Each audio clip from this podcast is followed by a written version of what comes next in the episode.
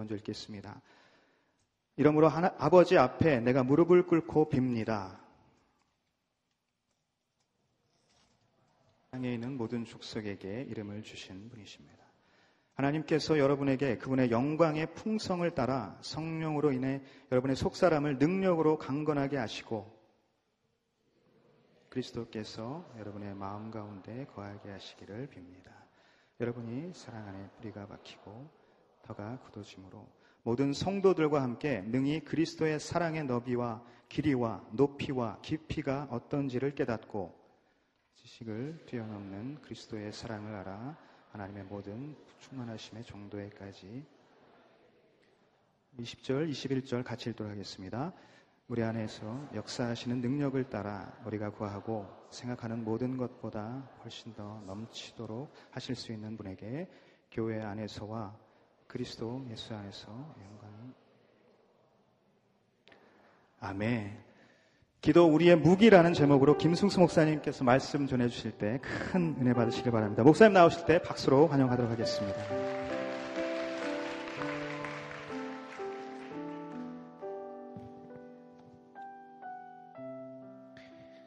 여러분 잘 오셨습니다. 우리 다시 한번 살아계신 하나님께 감사의 박수 올려드리겠습니다. 주님을 찬양합니다.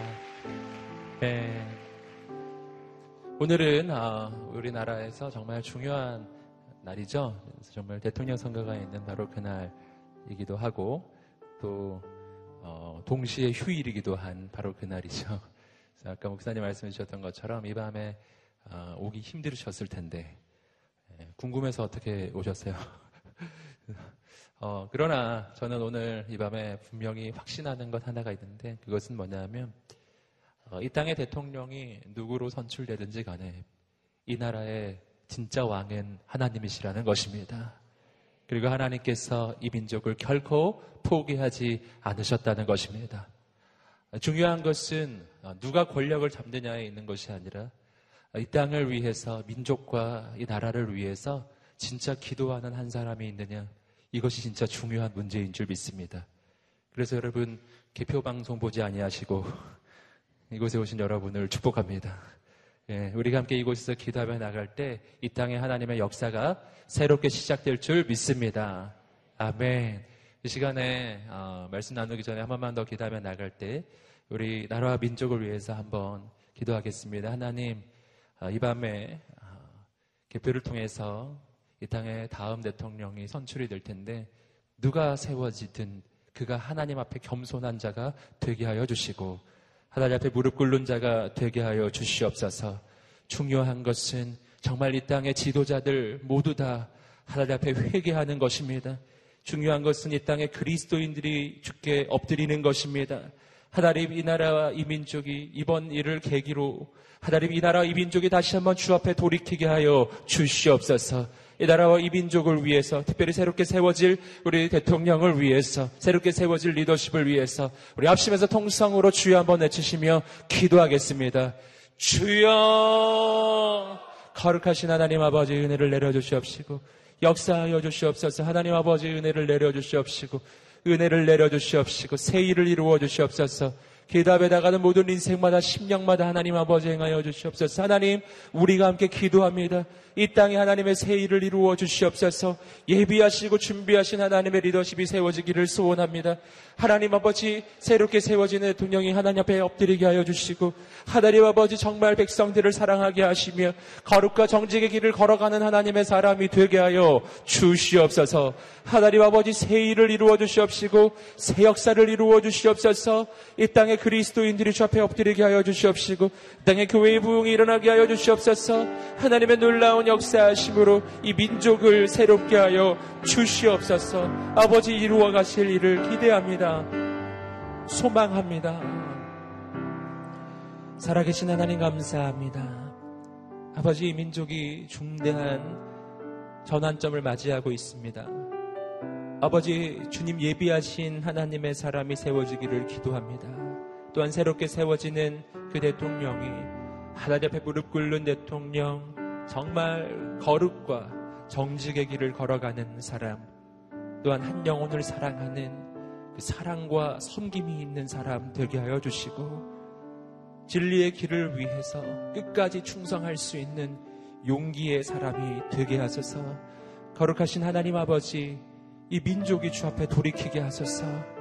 이 땅에 정치 권력만 바뀌는 것이 아니라 이 땅에 우리 국민들이 오늘 이 민족의 교회가 하나님께 돌이키는 역사가 일어나게 하여 주시옵소서.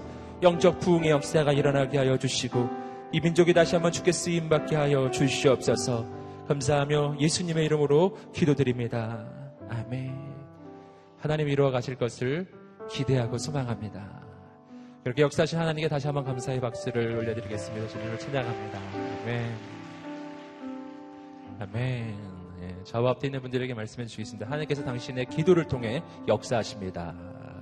그래서 당신의 기도를 통해 역사하십니다. 아멘.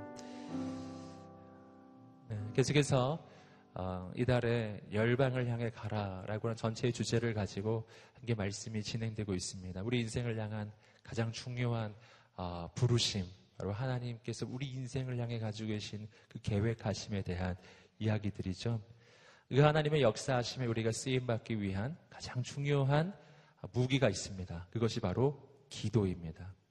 오늘 본문의 말씀은 어, 사도 바울의 기도문입니다. 에베소서 안에 나오는 사도 바울의 기도문이죠. 에베소서는 에베소에 있는 성도들에게 사도 바울이 보내었던 편지입니다. 초대교회의 상황은 오늘 우리가 처해 있는 상황과 비교할 수 없는 어려움과 핍박과 환란 속에 있었던 상황이죠. 어, 로마의 핍박 가운데 거짓 선생들과 또 이단들의 그러한 위협 속에서 초대교회는 성장하고 있었는데 그 말로 할 수 없는 어려움, 그 예수 믿는다는 것 자체가 그저 어, 여러 가지 종교 중에 하나를 선택하는 그러한 종교 자유가 있는 나라에서 선택하는 그런 선택이 아니라 그 선택이 인생을 걸어야 하는, 목숨을 걸어야 하는 그런 선택이었던 바로 그런 시절에 그 핍박과 어려움 속에 있었던 어, 성도들에게 사도 바울이 보내었던 편지 에베소서입니다. 어, 에베소서는 옥중서신이라고 불려지죠. 옥중에서 어, 성도를 사랑하는 마음으로 보내었던 편지입니다. 그 편지 가운데 나오는 바로 그 성도들을 위한 또 에베소 교회를 위한 사도 바울의 기도문이죠. 그러니 이 기도문이 얼마나 중요한지 아시겠죠. 사도 바울이 성도들을 위해 했던 중보의 기도문인데 그렇게 길게 나오지도 않아요. 14절부터 21절까지 나옵니다. 사도 바울의 기도 가운데 아주 엑기스만 모아놓은 것이라고 볼 수가 있습니다. 그 어려움과 핍박 속에 있었던 성도들을 위해 사도 바울이 했던 기도라면 여러분 그 기도는 그때의 성도들을 위해서나 그리고 오늘 우리를 위해서나 가장 중요한 영적인 교훈이 이 안에 담겨져 있다는 것을 우리가 짐작해 볼 수가 있는 것이죠. 오늘 말씀은 바로 그러한 말씀입니다. 여러분 오늘 말씀이 선포될 때 우리, 우리의 인생이 새로워지게 되기를 간절히 소망합니다. 여러분 핍박과 어려움과 환란 속에서 그들의 인생이 새로워지기 위해 필요한 것들 바로 그런 것들을 사도 바울이 간구했을 텐데 여러분 오늘 말씀을 우리가 함께 읽으셨지만 이 말씀 속에서 우리는 먼저 한 가지 중요한 사실을 발견합니다. 뭐냐 하면 사도 바울의 기도의 내용 가운데 구체적인 현실에 대한 문제가 안 나온다는 거예요. 이거 되게 이상한 거예요. 왜냐하면 조금 전에도 설명해 드렸던 것처럼 이 당시에 에베소 교회의 성도들이 당면하고 있는 이 현실적 문제라는 것은요. 오늘 우리가 상상하는 것보다 그 이상의 정말 상상을 초월하는 그 핍박과 환란 속에 있었던 사람들인데 근데 그들을 위해서 사도 바울이 기도를 한다면 뭐 이런 문제, 이런 환란, 핍박, 뭐 이런 구체적인 어려움들, 로마의 핍박이라든가 사람들의 위협이라든가 이런 내용들에 대한 언급들이 나오는 게 당연할 거라고 여겨지는데 그렇지가 않은 거예요. 사도 바울의 기도의 내용은 오직 한 가지 방향을 향해 있습니다. 그것은 영적인 회복과 영적인 변화에 대한 기도라는 거예요. 자, 여기서 우리는 우리 인생이 어느 곳에 어느 자리에 있든지 간에 우리 인생의 가장 중요한 어, 문제의 본질이 뭔지를 발견합니다. 가장 중요한 본질, 우리 인생의 본질은 내가 지금 부딪히고 있는 눈에 보이는 그 현실적 문제가 아니라 영적인 문제라는 것입니다. 성경을 보면은 바로 그러한 것을 좀 알 수 있는 한 구절이 있어요. 요한 3서 1장 2절 말씀인데요. 함께 한번 우리 자막을 통해서 읽어보겠습니다. 시작. 사랑하는 자여, 내 영혼이 잘됨 같이 내가 범사에 잘되고 강건하기를 내가 강구하노라. 여러분이 말씀을 보시면은 어, 우리 인생에 뭐가 중요한 것인지에 대해서 그 순서가 나온다는 것을 알 수 있습니다. 내 영혼이 잘됨 같이 범사가 잘되고 강건해지는 것이죠. 영혼이 잘되고 범사, 즉 내가 부딪히고 있는 이 모든 일들이 잘 되어 가고 그리고 내 인생이 강건해지는 것. 이 세 가지 중에서 가장 첫 번째 나오는 게 뭐죠? 영혼이 잘 되는 거예요. 함께 따라보겠습니다. 영혼이 잘 되어야 범사가 잘 된다. 예, 범사란 내가 하는 모든 일들이에요. 내 영혼의 회복이 먼저라는 것입니다. 여러분 오늘 그러나 우리는 기도를 할 때 얼마나 자주 눈에 보이는 문제만을 그렇게 붙잡고 매달렸는지 몰라요. 지금 내가 부딪히고 있는 현실의 문제, 내가 지금 만나고 있는 나의 대적, 나의 원수, 내가 부딪히고 있는 이 삶의 상황, 이것이 내 인생의 기도를 할 때, 내 기도의 첫 번째 나오는 이야기들이 아니었던 거예요. 여러분, 오늘 말씀은 그렇지가 않다라는 사실이에요. 그 전에, 그보다 더 중요한 것들, 그보다 더 본질적인 것들, 영혼에 대한 이야기를 사도 바울은 하는 겁니다. 영혼이 잘 되어야 범사가 잘 되기 때문이에요. 범사가 잘 돼야 영혼이 평강해지는 게 아닙니다. 내 상황이 좋아져야 내가 영적으로 회복되는 게 아니라고요. 내가 영적으로 회복되어야 내 인생이 잘 되어 갑니다. 또한 한 발짝 더 가면 내 영혼이 온전히 세워지면 비록 내 인생에 문제가 있을지라도 나는 그 문제를 뚫고 나갈 것입니다. 그래서 영혼이 잘 되는 게 첫 번째라는 것입니다.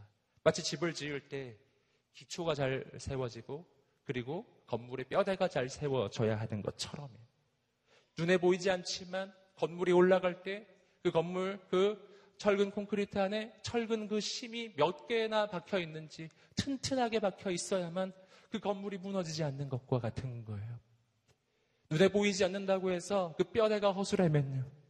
그러면은 그 건물이 화려해지면 화려해질수록 무너질 가능성이 점점 더 높아져 가는 거죠.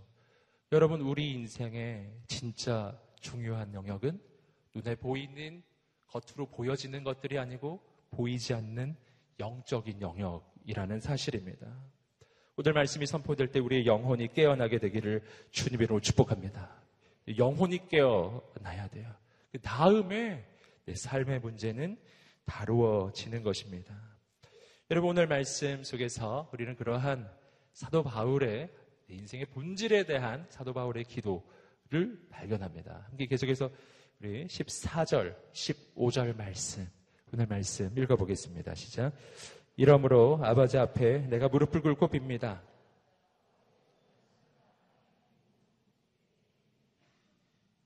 14절과 15절은 본격적인 간구가 나오기 전에 어, 기도의 어, 서, 서문과 같은 부분이에요. 도, 기도의 도입과 같은 부분. 전체 기도의 전제와 같은 겁니다. 구체적인 간구는 그 다음부터 나오거든요. 근데 맨 앞에서 사도 바울이 기도를 시작하자마자 무엇을 가장 먼저 이야기하죠? 하나님에 대해 가장 먼저 이야기해요. 하나님에 대해 이렇게 말합니다. 아버지께서는 하늘과 땅에 있는 모든 족속에게 이름을 주신 분이십니다. 이거 아주 중요한 표현이죠. 하나님에 대한 표현인데 하나님은 이 땅에 있는 모든 존재에게 뭐를 주신 분이라고요? 이름을 주신 분이래요. 여러분 이름을 부여했다라는 것에서 우리는 하나님이 얼마나 크신 분이신지를 발견하는 것이죠. 모든 만물에게 이름을 주신 분이라는 말의 의미는 하나님은 온 우주의 모든 만물의 창조주시라는 것입니다. 모든 만물의 창조주시라는 것은 그분이 모든 만물의 주인이라는 걸. 근데 오늘 말씀은 모든 만물의 창조주라는 것에서 한 발짝 더 나갑니다. 그냥 짓기만 한 게 아니라 모든 만물을 지으신 후에 그 만물에 이름을 부여해 주셨다는 겁니다. 이름은 어떤 존재의 본질과 그 존재의 정의, 그 존재의 그리고 정체성에 대한 이야기예요. 이 존재가 얼마나 가치 있는 존재인지, 어떤 방향으로 살아야 하는 것인지, 어떻게 운영되어야 하는 것인지, 어떻게 존재해야 하는 것인지 그 존재의 정체성을 하나님이 부여해 주신 분이시라는 것입니다. 모든 것 위에 계신 분이세요. 자, 여기서 우리가 첫 번째로 먼저 발견하는 것이 있습니다. 이것은 기도의 시작이 어떻게 시작되는가요? 여러분, 기도의 시작은 하나님을 보는 것에서 시작하는 겁니다. 하나님을 얼마나 크게 보느냐. 이것이 오늘 우리의 인생의 문제를 대하기 전에 먼저 확인해야 될 부분이라는 것이죠. 사도 바울은 기도를 시작할 때 제일 먼저 자기 문제를 가지고 하나님 앞에 나간 게 아니야. 하나님 이게 문제예요. 난 죽을 것 같아요. 뭐 이렇게. 저 그러지 말라는 건 아닙니다. 그렇게 하셔도 돼요. 너무 급하니까요.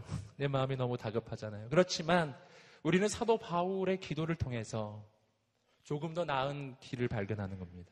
무슨 문제를 보기 전에 하나님 앞에 어떤 문제를 간구하기 전에 먼저 확인해야 할 게 있다는 겁니다. 하나님이 얼마나 큰지 확인하는 것입니다. 그러면 하나님은 창조주이십니다.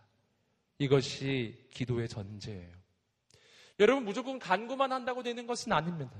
내가 간구를 하기는 하는데 그럼에도 불구하고 내가 아무리 기도를 해도 내 마음이 여전히 불안할 때가 있어요. 내가 아무리 간구를 하고 하나님 앞에 막 간청을 했는데 근데 내 마음이 여전히 두려울 때가 있어요. 여러분 그런 경험 있으시죠? 그렇게 그렇게 기도를 했는데 내 마음이 바뀌지가 않는 거예요. 왜 그럴까요? 왜 그럴까요? 우리는 오늘 말씀 속에서 그런 현상이 일어나는 한 가지 원인을 발견합니다. 그것은 뭐냐면 하나님에 대해서 확신 없는 기도를 하고 있기 때문이에요. 내가 누군가에게 뭔가를 막 부탁을 하고 있어요. 막 부탁을 합니다. 막 부탁을 하는데 아무리 부탁을 해도 마음이 여전히 두려워요. 왜 그렇죠? 그 사람이 대단한 사람이 아닌 거예요. 별다른 존재가 아닌 거예요. 이 문제를 진짜 해결해 줄 수 있는 그런 사람이 아닌 거예요. 약간은 도움은 될지 모르지만 진짜 내 인생을 해결해 줄 만한 능력이 있는 사람이 아니라는 것을 내가 알 때 그에게 한 시간을 얘기해도 두 시간을 얘기해도 여전히 마음이 불안한 것이죠. 하지만 진짜 내 인생의 문제를 해결할 수 있는 어떤 존재를 내가 만난다면 내가 그 믿음이 있다면 그에게 나는 한 시간이 아니라 딱 한마디만 부탁해도 내 마음에 평강이 임하기 시작할 것입니다. 여러분, 그러니까 오늘 아주 중요한 사실을 우리는 다시 한번 확인해야 합니다. 내가 기도를 얼마나 오래 하느냐보다 더 중요한 것은 내가 하나님을 얼마나 확신하느냐입니다.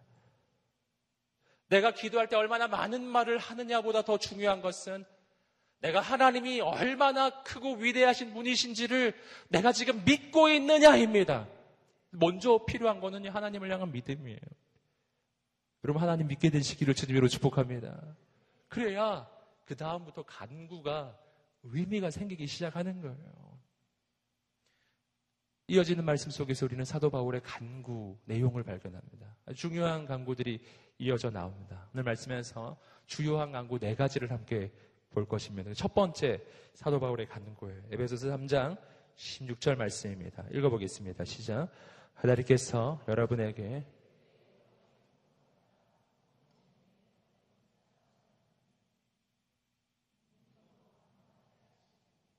자, 첫 번째 사도 바울의 간구의 내용이 남았어요. 이 중에서 가장 핵심적인 내용을 줄여서 이야기하면 이렇게 됩니다. 속 사람을 강건하게 하옵소서.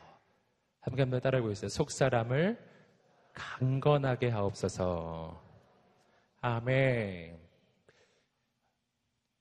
아까도 말씀드렸던 것처럼 오늘 우리의 인생에 이 문제가 해결되는 것보다 더 중요한 게 있다 그랬죠? 그것은 내 영혼이 다시 세워지는 것입니다. 자, 이것이 지금 그래서 사도 바울의 첫 번째 간거예요. 하나님, 속 사람을 강건하게 하옵소서. 여러분, 내 인생에 진짜 필요한 변화가 있어요. 내 인생에 진짜 필요한 변화는 내 조건의 변화가, 변화가 아니라 환경의 변화가 아니라 바로 나 자신의 변화예요. 환경이 바뀌어도 내가 바뀌지 않으면 인생은 여전히 절망적이에요. 그러나 환경은 그대로일지라도 내가 바뀌면 오늘 말씀의 표현으로 하면 내 속사람이 능력으로 강건해지면 나는 그것이 더 이상 문제가 되지 않는 인생으로 바뀔 것입니다. 여러분 현실은 똑같아도 내 인생의 반응은 달라질 수 있다는 것을 우리는 성경에서 얼마나 많이 발견해요. 똑같은 홍해 앞이지만 백성들은 절망하고요. 모세는 담대합니다. 속 사람이 능력으로 강건해져 있느냐 없느냐가 내 인생의 반응을 결정하는 거예요. 나는 언제나 내 인생의 문제가 나의 반응을 결정한다고 생각하죠. 내 인생의 문제가 크기 때문에 내 반응은 이럴 수밖에 없다고 생각해요. 난 두려워할 수밖에 없다고 말해요. 하지만 그렇지 않다는 겁니다. 문제가 반응을 결정하는 것이 아니라 오늘 내가 내 속 사람이 어떠하냐가 이 반응을 결정한다라는 것입니다. 여러분 그런데 여기서 아주 중요한 어, 또한 가지 더 중요한 내용들이 있습니다. 그것은 뭐냐면 그렇다면 속 사람이 강건해진다는 것은 뭐를 의미하는가 하는 거예요. 속 사람 여기서 이 속 사람이란 무엇을 가리킬까요? 이 속사람에 대해서 저는 예전에 이런 생각을 했었어요. 속사람은 인간의 내면을 가리키는 것이고 반대로 속사람이 있으면 겉사람인도 있죠. 이 겉사람은 뭔가 저는 그렇게 생각했는데 이 겉으로 보여지는 이 육신 겉모습에 대한 이야기가 아닐까 뭐 이런 생각을 사실은 했었어요. 정말 정말 최근까지도 그렇게 생각했어요. 그런데 저는 이 말씀을 묵상하면서 그리고 또 참고 자료를 찾아보면서 아, 그렇게 피상적인 의미보다 조금 더 깊은 의미가 이 속사람이라는 이 표현 가운데 있다는 것을 알게 됐어요. 고린도후서 4장 16절 말씀을 보시면 겉사람과 속사람에 대한 이야기가 하나 나옵니다. 함께 읽어보겠습니다. 시작. 그러므로 우리가 낙심하지 아니하노니 우리의 겉사람은 낡아지나 우리의 속사람은 날로 새로워지도다. 고린도 후서 말씀도 마찬가지입니다. 핍박과 환란과 어려운 상황 속에서 오늘 하나님의 사람들이 그 가운데서도 낙심하지 않을 수 있는 까닭에 대한 이야기예요. 왜 낙심하지 않을 수 있는가? 그 까닭은 겉사람은 낡아지고 속사람은 날로 날로 새롭기 때문이라는 것입니다. 여러분 여기서 이 겉사람이라는 것이 단순히 육신, 겉모습만 이야기하는 것일까요? 그거 아니라는 것입니다. 겉사람과 속사람이 가지고 있는 것은 단순히 피상, 피상적인 이야기가 아니라 그 안에 담겨져 있는 영적인 의미가 있습니다. 여러분 여기서 말하는 이 겉사람, 겉사람이라는 것은 악한 마귀의 지배 아래에 있었던 그리고 죄에 종된 상태였던 나의 옛사람을 의미하는 거예요. 성경을 보시면 옛 사람과 새 사람에 대한 이야기도 나와요. 그와 같은 표현이라는 겁니다. 겉사람, 그것은 마귀의 지배 아래 죄에 종된 상태에 있었던 나의 옛 자아를 이야기해요. 옛 본성을 이야기하는 것입니다. 죄악된 옛 모습을 이야기해 주고 있어요. 여러분, 속사람은 뭔가? 속사람은 내가 예수 그리스도를 영접하고 그리고 예수 안에서 새로워진 나의 예, 나의 이 모습입니다. 새로워진 내 인생의 존재를 이야기해요. 여러분 성경은 말하잖아요. 예수 그리스도 안에 있으면 우리는 새로운 피조물이 됐다고. 또 이렇게 이야기하죠. 영접하는 자고 그 이름을 믿는 자에게는 하나님의 자녀가 되는 권세를 주셨으니 예수 그리스도를 믿는 자는 더 이상 죄의 종이 아니라 그리고 마귀의 종이 아니라 하나님의 자녀로 우리는 다시 태어나는 것입니다. 새롭게 태어난 나. 그러나 동시에 옛 자, 아직도 옛 습성을 벗어버리지 못한 옛 자아도 존재하고요. 그러나 예수 안에서 새롭게 태어난 나의 새로운 자, 새로운 내 존재도 있습니다. 바로 이 상태를 이야기하는 거예요. 내 속사람이 날로 날로 새로워져야 한다는 것은요. 매일 매일 내가 누구인지를 깨닫고 깨닫고 발견하는 것입니다. 나는 누구인가? 옛적에는요, 마귀의 종, 죄의 종, 마귀의 지배 아래 있었던 존재, 그리고 현실의 문제 속에서 낭망할 수밖에 없었던 존재, 두려움과 절망 속에 살았던 존재였을지 몰라요. 하지만 오늘 예수 그리스도 안에서 우리의 인생은 다시 태어난 하나님의 사람들인 줄 믿습니다. 할렐루야. 함께 따라해 보시겠습니다. 나는 예수 안에서 새롭게 태어났다. 아멘. 한번 더 외쳐보겠습니다. 나는 달라졌다. 나는 완전히 달라졌다. 한번 더. 나는 새로운 존재이다. 아멘. 여러분 이 믿음이 우리에게 있게 되기를 주님으로 축복합니다. 여러분 이 말씀의 그 의미를 조금 깊게 깨닫게 된 어, 되는데 도움이 된 책이 하나가 있어요. 송기철 장로님이 쓰신 기도하기 전에라는 책이에요. 그 책을 보시면 조금 더 자세한 설명들이 많이 나와져 있습니다. 한번 보셔도 좋을 것 같아요. 어, 그책 속에서 어, 한 가지 더 중요한 의미를 발견합니다. 그것은 뭐냐면요. 마귀가 내 인생에 하는 일이에요. 마귀는 나한테 어떻게 하느냐? 마귀는요. 나는 이제 예수 안에서 하나님의 자녀로 다시 거듭났고 내가 하나님의 자녀가 되었음에도 불구하고 나로 하여금 그것을 믿지 못하게 만드는 거예요. 마귀는 내 인생에 실제적인 어떤 영향을 줄 수 있는 파워를 가진 존재가 아니에요. 하지만 마귀가 할 수 있는 일이 하나 있다고 말씀드렸죠. 마귀는 나를 어떻게 할 수 있죠? 속일 수 있어요. 여러분, 그러므로 오늘 우리 인생에 진짜 필요한 일이 하나 있는데 마귀에게 속지 않는 일입니다. 마귀가 날 어떻게 속이냐면 마귀는 날 이렇게 속여요. 난 예수 안에서 하나님의 자녀로 거듭났고 내가 하나님의 자녀로 거듭났다라는 사실은요, 내 인생에 하나님의 놀라운 계획이 시작됐다는 것을 의미해요. 내 아버지는 하나님이세요.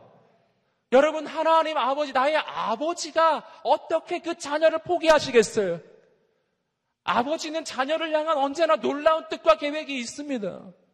여러분, 육신의 부모도요, 자기 자녀에 대해서는 생각을 합니다. 육신의 부모도 자기 자녀의 인생에 대해서 염려하고 그 인생을 계획합니다. 여러분, 하늘에 계신 우리 아버지는요, 온 우주의 주인이십니다. 그가 나를 자녀로 삼기 위해서 그의 아들 예수님을 포기하셨습니다. 여러분, 그런데 어떻게 하나님이 내 인생에 계획이 없으시겠냐고요. 여러분, 하나님은 우리의 인생을 향한 가장 놀라운 뜻과 계획이 있음을 믿습니다. 그리고 그 계획은 이미 시작된 줄 믿습니다. 여러분, 하나님은 이미 나를 위한 가장 놀라운 뜻을 가지고 계시고 이미 내 인생을 위해서 일하시고 계시다는 것을 믿으시기를 주님으로 축복합니다. 그걸 믿어야 합니다. 여러분, 하나님의 역사는 먼 미래에 일어날 장래의 사건이 아니라 하나님의 역사는 내가 예수 그리스도를 믿고 하나님의 자녀가 되는 그 순간부터 이미 시작되었고 하나님은 나를 위해서 가장 놀라운 일을 지금도 하고 계십니다. 아멘. 이것이 실제 현실이에요. 이것이 진짜 내 인생의 현실이라고요. 다른 말로 하면 이것이 내 인생에 진짜 일어나고 있는 진실입니다. 여러분, 주님이 말씀하셨어요. 진리를 알지니 진리가 너희를 자유케 하리라. 여기서 말하는 진리는 여러 가지 의미가 있겠지만 그 중에 한 가지 의미는요. 내 인생의 진짜 이 진실을 아는 겁니다. 내 삶의 진짜 진실은 난 하나님의 자녀이고 하나님의 역사는 지금 시작되었고 이미 일하고 계시다는 사실이에요. 내가 그것을 믿기 시작할 때 난 어떤 상황, 어떤 현실 속에 있을지라도 나는 두렵지 않을 것입니다. 하나님께서 일하실 것이기 때문이에요. 내 인생의 주인이 하나님이심을 나는 믿기 때문이에요. 그런데 마귀가 나를 속이는 거예요. 어떻게 나를 속이냐면은 내가 그런 존재가 아니라고 속이는 거예요. 나는 여전히 옛사람에서 벗어나지 못한 존재라고 나를 속이는 거예요. 나는 여전히 이 겉사람에 속한 존재라고 나를 속이는 겁니다. 그래서 내 인생은 현실의 문제를 만나면 내가 감당할 수 없는 문제를 만나면 난 낭망하는 게 당연하고 나는 절망하는 게 당연하고 난 두렵고 떨리고 내 미래를 생각해 보면은 암담하고 미래를 바라보면은 염려와 두려움 가득하고 왜냐하면 내, 내 힘으로는 그걸 해결할 수가 없으니까요. 그래서 마귀는 내가 여전히 옛 자아 속에 있는 존재로 옛 모습 속에 있는 존재로 여전히 세상에 속한 존재로 여전히 마귀의 종처럼 그렇게 나 스스로를 바라보게 만든다라고 하는 것입니다. 여러분, 오늘 이 밤이 그 속임에서 벗어나는 밤이 되시기를 주님으로 축복합니다. 이것은 거짓말이에요. 여러분, 내 마음에 두려움이 찾아올 때, 내 마음에 염려가 찾아올 때, 여러분 그 뿌리를 한번 바라보아야 합니다. 난 무엇을 두려워하고 있습니까? 나는 무엇을 염려하고 있습니까? 난 무엇을 두려워합니까? 내가 두려워하는 가장 중요한 이유들은요. 내 눈앞에 있는 문제들 때문이에요. 하지만 진짜 그 문제들이 내가 두려워할 문제일까요? 한번 생각해 보세요. 내가 진짜 하나님의 자녀로 거듭났다면, 지금도 하나님께서 일하고 계시다면, 하나님은 지금 내가 부딪히고 있는 그 문제에서 날 건져주지 못할 분이실까요? 하나님은 그 문제를 해결할 수 없으실까요? 하나님은 지금 날 버리신 것일까요? 아니죠. 그런데 왜 두려울까요? 그 까닭은 지금 말씀드렸던 그 하나님의 모든 역사하심을 내가 믿지 않기 때문이라는 것입니다. 여러분, 격려하고 축복합니다. 당신은 바뀌었습니다. 당신은 더 이상 마귀의 종이 아니에요. 당신은 죄의 종이 아닙니다. 나는 하나님의 자녀가 되었습니다. 그럼 하나님께서 내 인생을 책임지실 것이라는 사실입니다. 가짜와 진짜를 분별해야 한다는 거예요. 가짜 현실이 아니라 하나님이 열어가시는 진짜 하나님의 진리를 붙잡게 되기를 축복합니다. 나는 어떤 존재인가? 고린도후서 5장 17절 말씀이 이렇게 이야기해주고 있습니다. 고린도후서 5장 17절입니다. 시작. 그런즉 누구든지 그리스도 안에 있으면 새로운 피조물이라. 이전 것은 지나갔으니 보라 새 것이 되었도다. 아멘. 난 어떤 존재라고요? 새로운 피조물이에요. 함께 따라해보세요. 나는 새로운 피조물이다. 아멘. 난 모든 것이 달라진 걸. 이미 달라졌다라는 것입니다. 여러분, 내 믿음이 하나님의 진리의 말씀에 근거한 믿음이 되시기를 주님의 이름으로 축복합니다. 나는 영광스러운 하나님의 자녀로 다시 태어난 거룩한 하나님의 사람입니다. 이제는 내가 하는 것이 아니라 아버지께서 이루시는 것입니다. 여러분, 아까 말씀드렸던 고린도 후서의 말씀을 보시면 속사람이 날로, 날로 새롭게 된다고 이야기하고 있죠? 여러분, 그 말씀에 의미하는 것은 이거예요. 매일매일 나는 내 속 사람이 어떤 존재인지를 다시 확인하고 다시 확인해야 돼요. 오늘은 내가 예수 그리스도를 통해서 하나님의 자녀가 되었음을 믿었고, 난 하나님의 자녀가 된 것을 믿었어요. 그래서 나는 어떤 상황과 현실 속에 있을지라도 나는 이 모든 것을 이길 수 있는 하나님의 사람이란 것을 내가 믿었어요. 그래서 난 평강을 얻은 거예요. 근데 내일은 어떻게 될까요? 내일 내가 그 하나님의 진리를 계속 붙잡지 아니하면 내 영혼이 그 진리를 계속 붙잡지 아니하면 내일 마귀는 나를 또 속일 거예요. 아니야. 넌 아직도 옛날 모습 그대로야. 이 문제 때문에 넌 망할 거야. 넌 죽을 거야. 이 어려움 때문에 넌 망할 거야. 이렇게 자꾸 자꾸 속입니다. 그러면 내일 나는 또 속일, 속을 수 있을까요? 그럴 수 있다는 거예요. 하나님의 말씀을 붙잡지 아니하면요. 여러분, 우리의 속사람은 날로 날로 새로워져야 하는 줄 믿습니다. 매일 매일 내가 누구인지를 다시 보시고 다시 보세요. 여러분 매일 아침마다 선포하세요. 나는 하나님의 아들이라고 나는 하나님의 딸이라고 선포하세요. 내 인생을 향해 하나님이 가장 놀라운 계획을 가지고 계시다고 선포하십시오. 아버지께서 매일매일 역사하시는 것을 믿으십시오. 날로 날로 새로운 인생이 될 줄 믿습니다. 어떻게 속사람이 이렇게 강건해질 수 있는가? 그 방법이 오늘 말씀에 나옵니다. 오늘 말씀 을 보시면은 16절 말씀 보시면 성령으로 인해라고 하는 표현이 나와요. 성령으로 인해 여러분의 속사람을 능력으로 강건하게 하시고 내 속 사람을 강건하게 하는 것은 내 힘과 내 능력이 아니라 뭐라고요? 성령이에요. 이것은 어, 조금 더 생각해 보면 금방 알 수 있습니다. 금방 말씀드렸던 것처럼 마귀는 매일 내게 와서 속삭일 거예요. 내 현실을 내놓고 내 삶의 상황을 내놓으며 너의 인생은 새로워지지 않았다고 계속 이야기할 거예요. 그때 그때 마귀가 나를 속일 때요. 그때 나에게 이 마귀가 보여주는 가짜 현실이 아니라 마귀가 보여주는 이 가짜 나의 모습이 아니라 진짜 내가 누군지 알려주실 분이 필요해요. 그건 내가 아니에요. 내 안에선 그런 좋은 생각이 떠오르지가 않아요. 내가 내 인생을 묵상하면 얼마나 언제나 절망스럽잖아요. 그때 눈에 보이지 않지만 살아서 역사하시는 성령님이 내 안에 오셔서 내 안에 말씀을 해주셔야 한다는 겁니다. 성령님이 내 안에 오셔서 여러분 주님의 가르침을 생각나게 해 주어야 한다는 것입니다.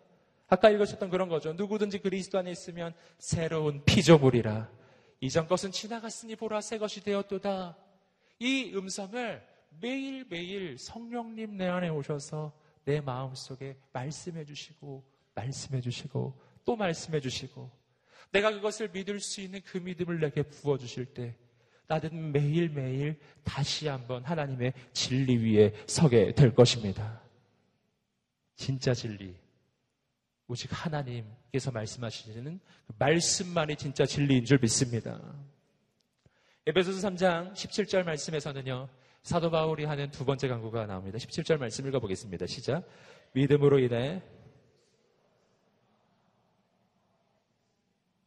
여러분이 사랑 안에서 뿌리가 박히고 터가 굳어짐으로 믿음으로 인해 그리스도께서 여러분의 마음 가운데 거하시게 하시기를 빕니다. 여러분 두 번째 강구는 이거예요. 믿음으로 인해 그리스도께서 우리 마음에 거하게 하소서라는 겁니다. 어, 이 강구는요 조금 의문이 생겨요. 그리스도께서 우리 안에 거하게 해달라는 이 강구. 여러분 실은 사실은 예수 그리스도 안에 있다라는 것은 내가 예수님을 영접했다라는 것은요. 예수님이 이미 내 안에 오셨다라는 것이잖아요. 예수님이 내 안에 이미 오셨는데 오늘 말씀 보시면 그리스도께서 우리 마음에 거하게 하소서라고 기도하는 거예요. 여러분 이, 이 편지는 이미 예수님을 믿고 있는 에베소에 있는 성도들을 향해 하는 편지입니다. 이미 예수님이 안에 오셨는데 왜 예수님이 여러분 안에 거하게 하기를 빕니다. 이렇게 기도하고 계실까요? 여러분, 그 까닭은요. 오늘 말씀 이 앞에서 발견해요. 이것은 뭐냐면 믿음으로 인해서 그리스도가 우리 안에 거한다라는 겁니다. 이것을 조금 바꿔서 생각해 보면 이런 거예요. 내 안에 믿음이 있지 아니하면 그리스도께서 내 안에 계셔도 나는 마치 예수님이 없는 것처럼 살 수 있다는 겁니다. 내 안에 아무리 주님이 와 계셔도 내가 예수님을 내 인생의 주인으로 믿지 않으면 나는 예수님이 없는 세상 사람하고 똑같이 살게 된다는 거예요. 똑같이 세상의 술수와 방법을 따라 살아가고 똑같이 문제에 부딪히면 절망하고 똑같이 어떤 어려운 상황 속에서 낭망하는 겁니다. 여러분, 믿음이 없으면 주님이 내 안에 계셔도 그 능력을 우리가 경험할 수가 없는 거예요. 여러분, 오늘 우리에게 뭐가 필요합니까? 오늘 우리에게 믿음이 있게 되기를 주님으로 축복합니다. 여러분, 에게 진짜 필요한 것은요. 어떤 다른 능력이 아니라 주님이시고 그 주님을 향한 믿음이에요. 주님이 함께 계시면 우리의 인생은 모든 상황과 조건을 뛰어넘는 인생으로 바뀌는 거예요. 10편 23편 4절의 말씀은 이렇게 이야기하고 있습니다. 한번 읽어보겠습니다. 시작. 내가 사방의 음침한 골짜기로 다닐지라도 해를 두려워하지 않을 것은 주께서 나와 함께 하심이라. 주의 지팡이와 막대기가 나를 안위하시나이다. 아멘. 내가 사망의 음침한 골짜기를 다닐지라도 내가 해를 두려워하지 않을 것은 주께서 나와 함께 하심이라. 어두운 골짜기를 여러분 하나님의 사람은 어두운 골짜기를 지나지 않을까요? 지난다는 얘기예요. 오늘 말씀이 그걸 이야기하죠. 다윗의 고백이잖아요. 하나님의 마음에 합했던 사람 다윗. 그의 인생에 어려움이 없었나요? 어려움이 있었어요. 여러분, 오늘 자신의 인생에 어려움이 있다고 너무 당황하지 않기를 주님으로 축복합니다. 너무 이상하게 여길 것이 없어요. 하나님의 사람의 차이. 하나님의 사람과 그렇지 않은 사람의 차이는요. 그의 인생에 어려움이 있느냐 없느냐의 차이가 아니에요. 하나님의 사람과 그렇지 않은 사람의 차이는 그 어려움 앞에서 그가 어떤 반응을 하느냐의 차이예요. 하나님의 사람이 아니면 어려움 앞에 낭망하고 좌절하지만 하나님의 사람은 깊은 사망의 골짜기를 지날지라도 그 가운데 해를 두려워하지 않을 것입니다. 그 가운데 용기를 낼 것입니다. 담대할 것입니다. 왜냐하면 거기에 주께서 함께하고 계시기 때문이에요. 거기 주님이 함께 하신다면 그 주님은 이 가운데 나를 지켜주실 것을 나는 믿기 때문이에요. 나는 눈에 보이는 현실이 아니라 나와 함께 하시는 주님을 믿기 때문이에요. 여러분, 정말 필요한 것이 무엇입니까? 그래서 정말 필요한 것은 믿음이에요. 살아계신 하나님 오늘 우리에게 믿음을 부어 주시옵소서. 여러분, 그 믿음이 어떤 믿음인가? 주님이 내 안에 계시기만 하다는 것을 믿는 믿음, 거기서 한 발짝을 더 가야 합니다. 어떻게 더 가야 되냐면, 주님이 내 안에 계시기는 계시되, 내 안에 손님이 아니라 내 인생의 주인으로 계심을 믿는 것입니다. 이 믿음의 이 내용이 달라져야 된다는 것이죠. 예수님이 우리 인생의 주인 되심이 오늘 우리에게 믿어지게 되기를 주님으로 축복합니다. 그러면 무슨 일이 일어날까요? 그때부터 내 인생은 내가 이끄는 인생이 아닌 거예요. 이것도 역시 오늘 계속해서 앞에서 계속 말씀드리는 하나님께서 우리 인생을 운영해 가시는, 하나님이 우리 인생을 경영해 가시는 진짜 내용이라는 거예요. 내 인생의 진짜 주인은 누구시라고요? 할렐루야. 예, 이럴 때 늘 헷갈리시는 것 같아요. 하나님인지 예수님인지 자꾸 헷갈리시는데 다두분 다 삼위일체 하나님이시니까 할렐루야. 예, 한개 여쭤보세요. 내 인생의 주인은 하나님이십니다. 아멘. 내 인생의 진짜 주인이 하나님이시라면요. 여러분, 내 인생을 진짜 이끄시는 분이 하나님이시라면 지금 내 인생에 일어나고 있는 이 모든 일들을 이끌어 가시는 내 인생의 주인공이 누구실까요? 하나님이십니다. 아멘. 이것은 허황된 이야기를 하는 것이 아니라 이것이 진짜 내 인생이라는 겁니다. 이것이 내 인생의 진짜 본질이라는 것입니다. 내게 믿음이 있을 때 이 내 인생의 진짜 현실이 보여지기 시작해요. 그래서 다윗 같은 고백을 할 수 있는 겁니다. 사망의 음침한 골짜기를 지나고 있는 것이 눈에 보이는 현실이에요. 하지만 눈에 보이지 않는 진짜 현실이 있어요. 눈에 보이는 마귀가 보여주고 있는 이 사망의 음침한 골짜기가 아니라 하나님께서 말씀해 주시는 진짜 내 인생의 진실은 그 사망의 음침한 골짜기 에서도 나를 능히 보호하실 뿐만 아니라 그 모든 것을 합력해서 선을 만들어 주실 뿐만 아니라 역사의 마지막에 승리하실 하나님께서 지금 내 인생을 통치하시고 다스리고 계시다는 바로 그 진실이에요. 이것이 진짜라고요. 이것이 진짜 현실이에요. 그 순간 우리의 인생은 달라지기 시작하는 것입니다. 믿음으로 내 인생은 달라지기 시작하는 거예요. 어, 이러한 그 어, 믿음의 현실에 대해서 생각할 때 제가 늘 생각나는 것이 매트릭스라는 영화인데 전에도 제가 한번 말씀드린 적이 있었습니다. 매트릭스 영화 1편에 나오는 굉장히 유명한 장면이 하나 있어요. 그것은 뭐냐면은 그 스토리 아시죠? 네. 할렐루야. 네, 먼 미래에 기계가 인간을 다스리는 순간 때가 온다는 거죠. 그때가 됐을 때 기계가 인간을 그 배터리로 쓰는 날이 와요. 그 영화상에서 이야기입니다. 기계 에너지원으로 인간을 이용하는 거죠. 기계 에너지원으로 인간을 이용하기 위해서 모든 인간들을 이 에너지 저장 창고처럼 그렇게 배양하는 인간 배양소가 있어요. 그리고 그 인간들이 거기에 막 배양되고 있습니다.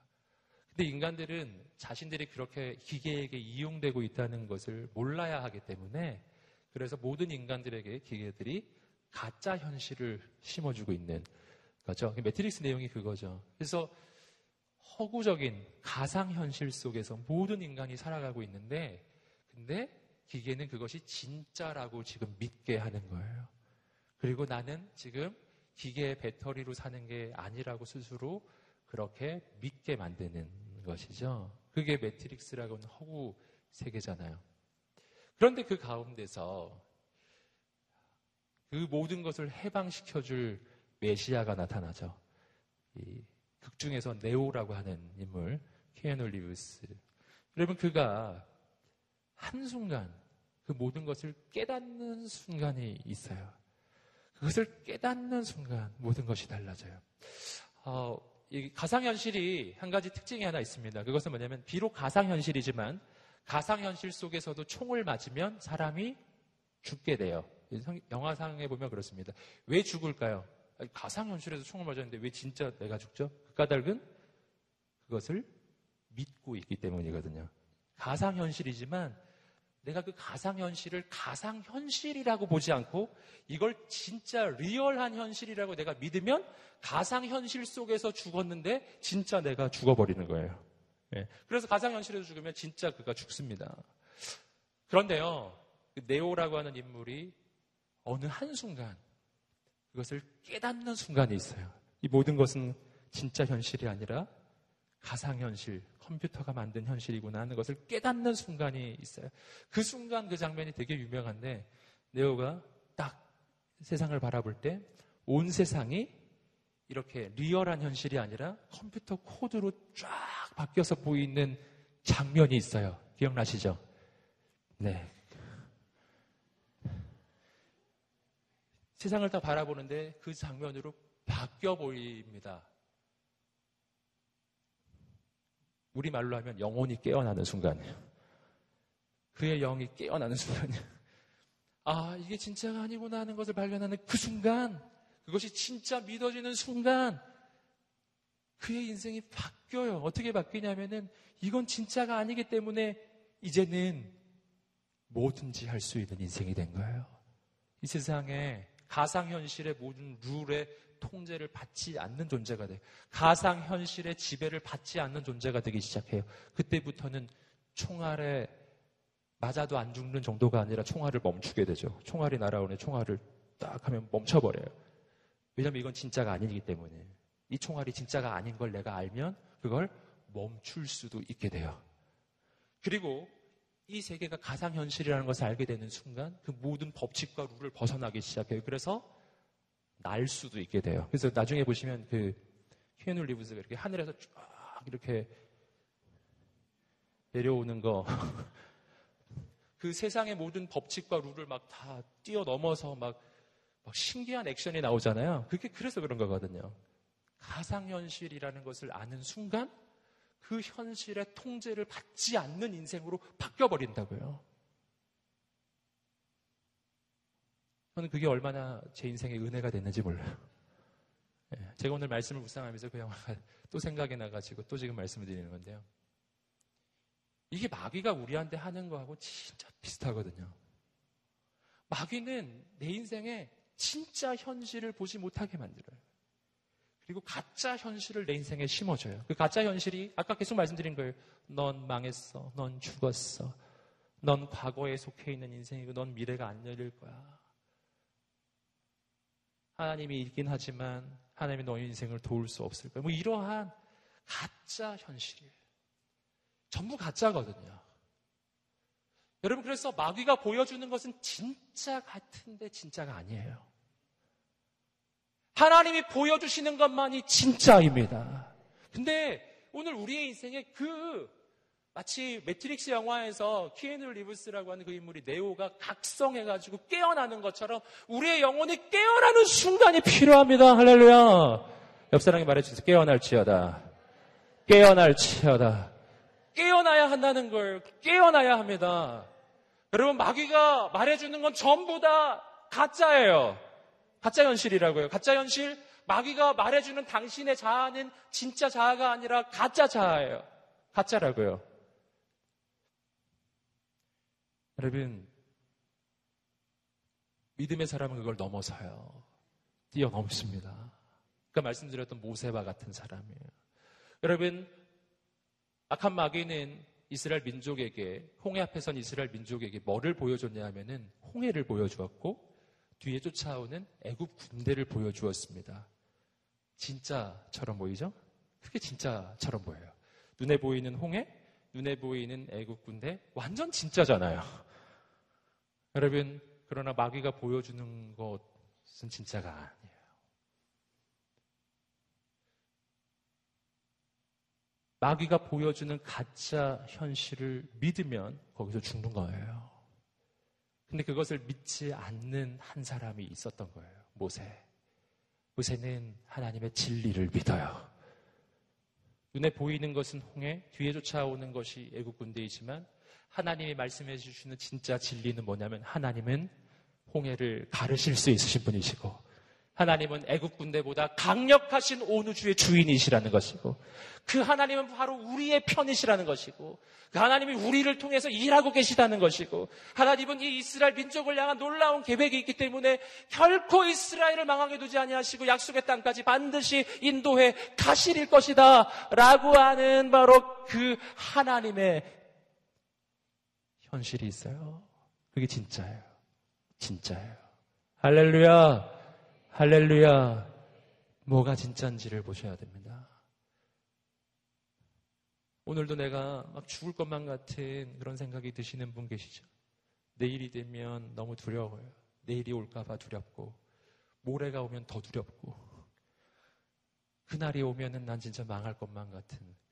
그래서 마치 시한폭탄이 터지기만을 기다리는 그런 인생처럼 그렇게 늘 두려움과 염려 가운데 살고 있을 때 여러분 우리의 영혼이 깨어나야 합니다. 이게 진짜인지 가짜인지를 보셔야 돼요. 진짜가 아니라니까요. 진짜가 아니에요. 할렐루야. 진짜는 주님께 있습니다. 아멘. 아멘. 우리 눈이 열려지게 되기를 축복합니다. 믿음으로 그리스도께서 우리 안에 거하게 하시기를 원합니다. 아멘. 계속해서 17절부터 19절 말씀은 세 번째 강구가 나옵니다. 읽어보겠습니다. 시작. 믿음으로 인해 그리스도께서 여러분의 마음 가운데 거하게 하시기를 빕니다. 여러분이 사랑 가운서 뿌리가 박히고 터가 굳어짐으로 모든 성도들과 함께 능히 그리스도의 사랑의 너비와 길이와 높이가 깊이가 그리스도의 사랑을 알아 하나님의 모든 충만하심의 정도에까지 충만하게 되기를 기도합니다. 세 번째 강구는 뭐냐면 지식을 뛰어넘는 그리스도의 사랑을 알게 하소서라는 거예요. 지식을 뛰어넘는 그리스도의 사랑을 알게 하소서. 여러분, 사랑은 진짜 중요한 겁니다. 여기서 말하는 이 사랑을 알게 된다는 것은 지식을 아는 게 아니에요. 사랑을 안다라는 것은 내가 사랑받는 존재라는 것을 알게 되는 거예요. 이것이 얼마나 중요한 것인지는 하나님 아버지께서 아들 예수님을 어떻게 대해주셨는지를 보면 압니다. 3년간의 정말 사명을 앞둔 아들 예수님에게 아버지가 해준 말은 이 말 한마디였죠. 마태복음 3장 17절 말씀 읽어보겠습니다. 시작. 하늘로부터 소리가 있어 말씀하시되 이는 내 사랑하는 아들이요 내 기뻐하는 자라 하시니라. 넌 내 사랑하는 아들이야. 이것이 공생의 사역을 앞둔 예수님에게 아버지가 해주신 단 한마디의 이야기입니다. 넌 나의 사랑하는 아들이란다. 넌 사랑받는 사람이야. 할렐루야. 가슴에 손을 얹고 말해볼까요? 나는 사랑받는 딸입니다. 사랑받는 아들입니다. 여러분 사랑받는 사람들이에요. 누구에게? 하나님에게 사랑받는 사람이에요. 근데 말씀이 그걸 말하는 거예요. 그리스도의 사랑을 알게 하여 주시옵소서. 여러분, 공생의 사역, 모든 인류를 구원해야 되는 그 사역을 감당해야 될 예수님에게 뭐가 필요해요? 능력이 필요하고, 정말 사람이 필요하고, 정말 너무너무 많은 게 필요하잖아요. 그런데 하나님 아버지는 그런 거 하나도 얘기하지 않으셨어요. 딱 하나를 얘기했다니까요. 넌 내가 사랑하는 사람이야. 네가 이거 하나를 기억하기를 원한다. 넌 내가 사랑하는 아들이다. 할렐루야. 근데 가만히 생각해 보세요. 그 이상의 말은 없어요. 왜냐하면 아빠는 사랑하는 아들을 위해 뭐든지 할 수 있어요. 할렐루야. 이것이 예수님이 공생의 사역을요, 그렇게 기꺼이 기쁨으로 감당했던 가장 중요한 영적 원동력이에요. 나의 아버지는 내가 비록 십자가를 질지라도 십자가에서 죽을지라도 나를 사랑하시는 아버지의 사랑은 그 죽음도 뛰어넘어서 날 구해 내실 거야. 이게 아들 예수님의 믿음이에요. 그분이 십자가 지신 까닭이에요. 그리고 그 아들 사랑하시는 아버지 하나님은 아들 예수님을 죽은 자 가운데서 3일 만에 살려내셨습니다. 할렐루야. 여러분, 그래서 사랑이 사명을 감당할 수 있는 가장 중요한 원동력입니다. 내가 사랑받는 존재라는 것이죠. 아버지의 그 사랑에 사랑은 고린도전서가 말해주는 그런 사랑이에요. 고린도전서 13장 7절 말씀 읽어보겠습니다. 시작. 모든 것을 참으며 모든 것을 믿으며 모든 것을 바라며 모든 것을 견디느니라. 사랑장에 나오는 사랑에 대한 표현이에요. 모든 것을 참고 모든 것을 믿고 모든 것을 견딥니다. 아버지의 사랑이거든요. 그 어떠한 것도 아버지의 사랑을 막을 수가 없어요. 사랑은 모든 것을 이겨냅니다. 모든 것을 견뎌냅니다. 여러분, 나는 누군가요? 나는 예수님처럼 하나님의 자녀이면서 동시에 예수 그리스도의 신부예요. 하나님 아버지의 사랑을 받을 뿐만 아니라 우리의 신랑 되시는 예수 그리스도의 사랑받는 존재가 우리예요. 그 사랑받는다는 게 어떤 뜻인지 로마서 8장 35절부터 37절까지 말씀이 이렇게 이야기합니다. 읽어보겠습니다. 시작. 누가 우리를 그리스도의 사랑에서 끊을 수 있겠습니까? 공고나 핍박이나 배고픔이나 헐벗음이나 위험이나 칼이겠습니까? 기록되기를 우리가 종일 주를 위해 죽임을 당하며 도살할 양같이 여김을 받았다라고 한 것과 같습니다. 그러나 이 모든 일에 우리를 사랑하시는 분으로 인해 우리가 넉넉히 이깁니다. 아멘. 그 어떤 것도 그리스도의 사랑에서 우리를 끊을 수 없음을 믿습니다. 아멘. 그래서 고난과 핍박 속에 있는 이 초대교회의 성도들에게 사도 바울이 그 기도를 하는 거예요. 여러분, 여러분이 하나님의 사랑받는 사람들이라는 것을 꼭, 꼭 알게 되기를 기도합니다. 아멘. 사랑은 모든 것을 이기기 때문이에요. 우린 넉넉하게 이길 것입니다. 사도 바울의 네 번째 강구예요. 사도 바울의 네 번째 강구는 19절 어, 말씀에 아까 나왔었는데요. 19절 말씀 한번 자막 보여주시겠어요? 네, 19절 말씀 한번 예, 제가 읽어드릴게요. 지식을 뛰어넘는 그리스도의 사랑을 알아 하나님의 모든 충만하심의 정도에까지 충만하게 되기를 기도합니다. 아멘. 사랑에서 이어지는 표현인데요. 사랑을 알고 그래서 충만해지기를 기도합니다. 이 충만이라는 표현이 참 중요해요. 근데 어디까지 충만해지냐면 하나님의 충만하심까지 우리의 인생이 충만해진다는 겁니다. 여러분 충만은 하나님의 특징입니다. 반대로 마귀는 어떤 특징을 가지고 있을까요? 마귀는 결핍의 특징을 가지고 있어요. 그래서 어, 성 어거스틴은 악에 대해서 이런 표현을 썼죠. 악은 선의 결핍이라고 표현했어요. 악은 결핍이에요. 한마디로 이야기하면. 선은 충만입니다. 하나님은 충만이세요. 그리고 마귀는 결핍이에요. 그래서 하나님과 마귀가 싸우면 절대로 마귀가 이길 수가 없는 겁니다. 결핍된 존재와 충만한 존재가 싸우면 누가 이기죠? 충만하신 분이 이긴 거죠. 예, 당연한 것입니다. 여러분, 그래서 오늘 우리의 인생이 마귀의 지배를 받고 있는지 지금 성령 충만한 인생인지는요, 어, 금방 알 수 있습니다. 어떻게 알 수 있냐면, 내 인생을 딱 돌아봤는데, 혹시 이런 증세가 있으세요? 어, 인생이 늘 결핍해요. 많이 가져도 항상 결핍해요. 모든 일이 잘 되는 것 같은데 항상 불안해요. 염려가 그치지 않아요. 그게 진짜 문제가 있어서 그런 게 아니라 문제가 없는데도 역시 불안해요. 별일이 없는데도 초조합니다. 이런 증세가 나타나고 계신가요? 할렐루야.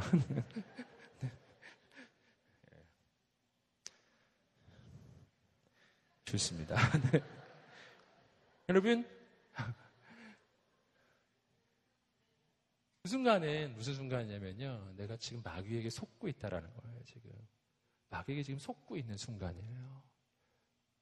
하나님의 통치가 시작되면요. 어떤 현상이 일어나면 반대 현상이 일어나요. 이렇게 일어나요. 가진 게 없는데 부족하지 않아요. 예. 실제로는 부족하지만 만족해요. 분명히 어려운 문제가 다가오고 있어요. 하지만 염려하지 않아요. 할렐루야. 두려워하지 않아요. 왜냐하면 내 인생은 충만하기 때문이에요. 뭘로 충만할까요? 하나님으로 충만하기 때문이에요. 할렐루야. 하나님으로 충만한 인생이기 때문이에요. 여러분, 난 왜 부족함을 느낄까요? 하나님이 없어서 그런 거예요. 하나님은 온 우주의 주인이시고 온 우주에 충만하신 분이세요. 그분이 내 인생에 오신다면 내 인생에 빈 공간이 있을까요? 없어요. 내 인생은 채우고도 남을 만한 크신 분이시기 때문입니다. 눈에 보이지 않지만 내 인생을 채우시는 충만하신 하나님, 그 하나님이 내 인생에 임하실 때 우리 인생은 충만해질 줄 믿습니다. 그 충만함이란 한 단계 더 가면 이런 의미를 가져요. 충만이란 넘치는 인생을 이야기해요. 이렇게 따르고 있습니다. 충만한 인생은 넘치는 인생이다. 어떻게 넘치냐? 이렇게 넘쳐요. 10편 23편 5절 말씀 읽어보겠습니다. 10편 23편 5절입니다. 시작. 주께서 내 원수의 목전에서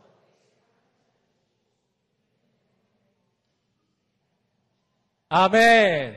어떻게 된다고? 내 잔이 넘치나이다. 이것이 하나님의 사람의 인생이에요. 충만은 어떻게 하면 충만해질까요? 여러분, 우리는 충만이라는 그 상태를 정적인 상태라고 생각할 때가 참 많습니다. 마치 이 컵에 물이 가득 찬 것, 뭐 그런 걸 이야기하는 거죠. 여러분, 이, 이 컵에 물이 가득 찬 것이 충만일까요? 여러분, 하나님의 충만은 그 이상이에요. 만약, 왜냐하면 이 컵에 가득 차 있는 것으로 그냥 멈춰버린다면요. 이거는 되게 불안한 충만이에요. 왜냐하면, 보세요. 제가 이렇게 한 모금 마시면 안 충만하잖아요. 이렇게. 안 충만하잖아요.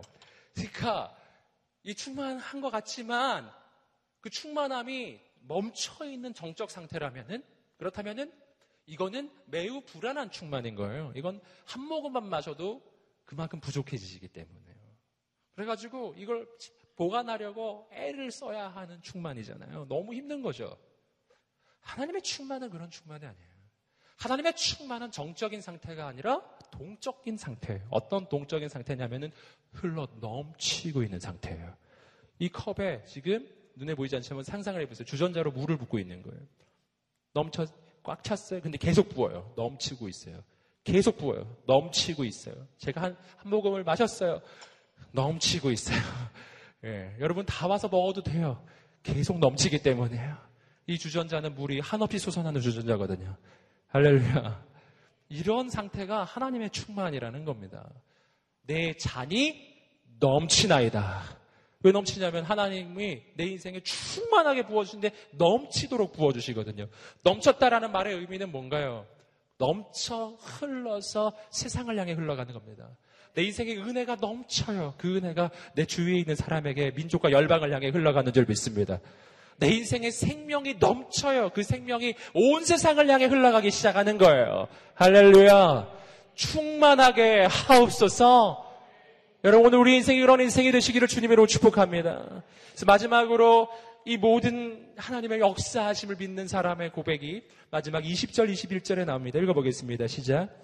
우리 안에서 역사하시는 능력을 따라 우리가 구하고 생각하는 모든 것보다 훨씬 더 넘치도록 하실 수 있는 분에게 교회 안에서와 그리스도 안에서 영광이 대대로 영원 무궁하기를 빕니다. 아멘. 아멘. 마지막은 하나님을 향한 찬양으로 마치고 있어요. 이것이 기도의 끝이에요. 기도의 결말은 하나님을 향한 찬양입니다. 왜냐하면 하나님께서 이루실 것을 믿기 때문이죠.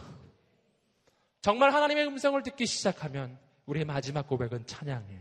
어떤 찬양입니까? 내가 생각하는 것보다, 우리가 구하는 것보다 하나님은 넘치도록 더 크고 놀랍게 역사하실 것을 나는 믿기 때문에 하나님을 찬양합니다. 아멘. 이것이 하나님의 역사인 줄 믿습니다. 나의 생각보다 더 크게 역사하시는 분이신 줄 믿습니다. 여러분 그러니까 소망을 품으시기를 주님으로 축복합니다. 아멘. 여러분 여기서 우리는 아주 중요한 인생의 본 인생을 향한 하나님의 메시지 하나를 발견해요. 나의 미래는 내가 생각하는 것보다 내가 예상하는 것보다 내가 현재 하나님께 심지어는 간구하는 것보다 하나님께서 더 크고 더 놀랍게 더 위대하게, 더 아름답게 이루실 것입니다. 아멘. 자, 여기서 그렇다면 우리 인생의 주체가 누군지를 알게 되는 거예요. 내 미래가 내 생각대로 되던가요? 아니요, 되던가요는 과거형이네요. 다시 질문하겠습니다. 내 미래가 내 생각처럼 될까요? 아니에요. 그럼 어떻게 될까요? 내 생각보다 더 놀랍게 될 거예요. 할렐루야! 내 미래가 내 예상대로 될까요? 아니에요. 내 예상보다 하나님은 더 아름답게 인도하실 것입니다. 할렐루야. 만약 내 미래가 내 생각대로 된다면 내 미래는 내가 만드는 미래일 것입니다. 만약 내 미래가 내 생각만큼 된다면 내 인생의 주인은 나일 것이고 내 인생의 주체도 나일 것이고 그러니 내가 꾸려가야 할 미래가 될 거예요. 그런데 하나 말씀하시잖아요. 너의 생각보다 기대보다 간구보다 더 클 것이다. 이 말의 의미는 내 미래는 내가 만드는 것이 아니라 하나님께서 만드신다. 내 미래는 하나님께서 이루신다. 할렐루야. 그러니 내 인생의 주체는 하나님이시다. 내 인생의 주인공은 하나님이시다. 하나님이 이루실 것이다. 그러니 내 현실에 근거한 내가 가지고 있는 이 현재 조건에 근거한 이 두려움과 염려는 가짜예요. 그건 허구라고요, 허구. 그건 진짜가 아니에요. 오늘 말씀이 진짜를 계속 이야기해 주고 있어요. 여러분 오늘 이 시간이 하나님의 음성을 듣는 시간이 되시기를 주님으로 축복합니다. 진리를 알지니 진리가 너희를 자유케 하리라. 현실에 붙잡힌 인생이 아니라 하나님께 붙잡히는 하나님의 사람이 되시기를 주님으로 축복합니다. 마귀가 속에 있는 그 말에 붙잡히는 인생이 아니라 하나님의 진리의 말씀에 붙잡히는 인생이 되시기를 주님의 이름으로 축복합니다. 그러면 여러분은 세상을 이기게 될 것입니다. 세상이 감당할 수 없는 사람이 될 거예요. 이쯤 되면 낭망해야 되는데, 이쯤 되면 절망해야 되는데, 이쯤 되면 쓰러져 있어야 되는데, 안 쓰러져요. 낭망하지 않아요. 절망하는 것 같은데, 다음 날이 되면 다시 일어나요. 할렐루야. 눈물을 흘리고 있어야 될 것 같은 사람이 기뻐하고, 즐거워하고, 주의 평강을 누리는 거예요. 아무것도 없는 것 같은데 인생이 충만한 거예요. 할렐루야. 여러분 오늘 하나님을 기대하십시오.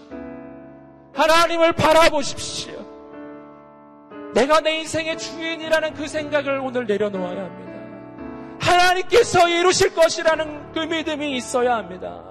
오늘 이 시간에 우리가 말씀을 따라서 기도하며 나가겠습니다. 하나님 아버지. 오늘 나의 속사람을 거룩한 성령의 능력으로 강건하게 하옵소서. 내 속사람을 새롭게 하여 주시옵소서. 내 영혼이 깨어나 하나님을 바라보게 하여 주시옵소서. 그렇게 강구하는 모든 분들 우리 함께 자리에서 일어나 우리 하나님 앞에 우리의 인생을 의탁하며 기도하겠습니다. 하나님 앞에 두 손 들고 기도합니다. 간절히 주여 세 번에 치며 말씀을 따라 내 속사람을 강건하게 하옵소서.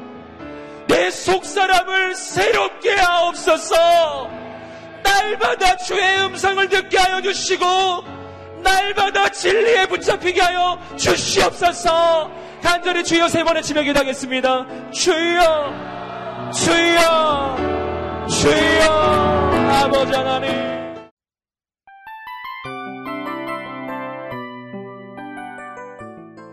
이 프로그램은 청취자 여러분의 소중한 후원으로 제작됩니다.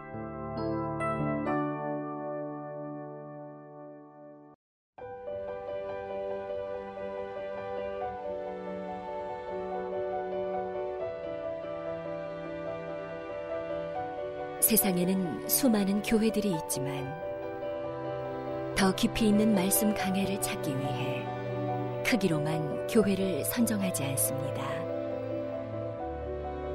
보다 좋은 영적 콘텐츠를 더 많이 나누기 위해 방송비를 받지 않습니다. 1년 365일 복음만 전하고 싶어서 우리는 광고를 하지 않습니다. 온누리의 복음을 땅끝까지 CGN TV와 함께 땅끝 성교사가 되주세요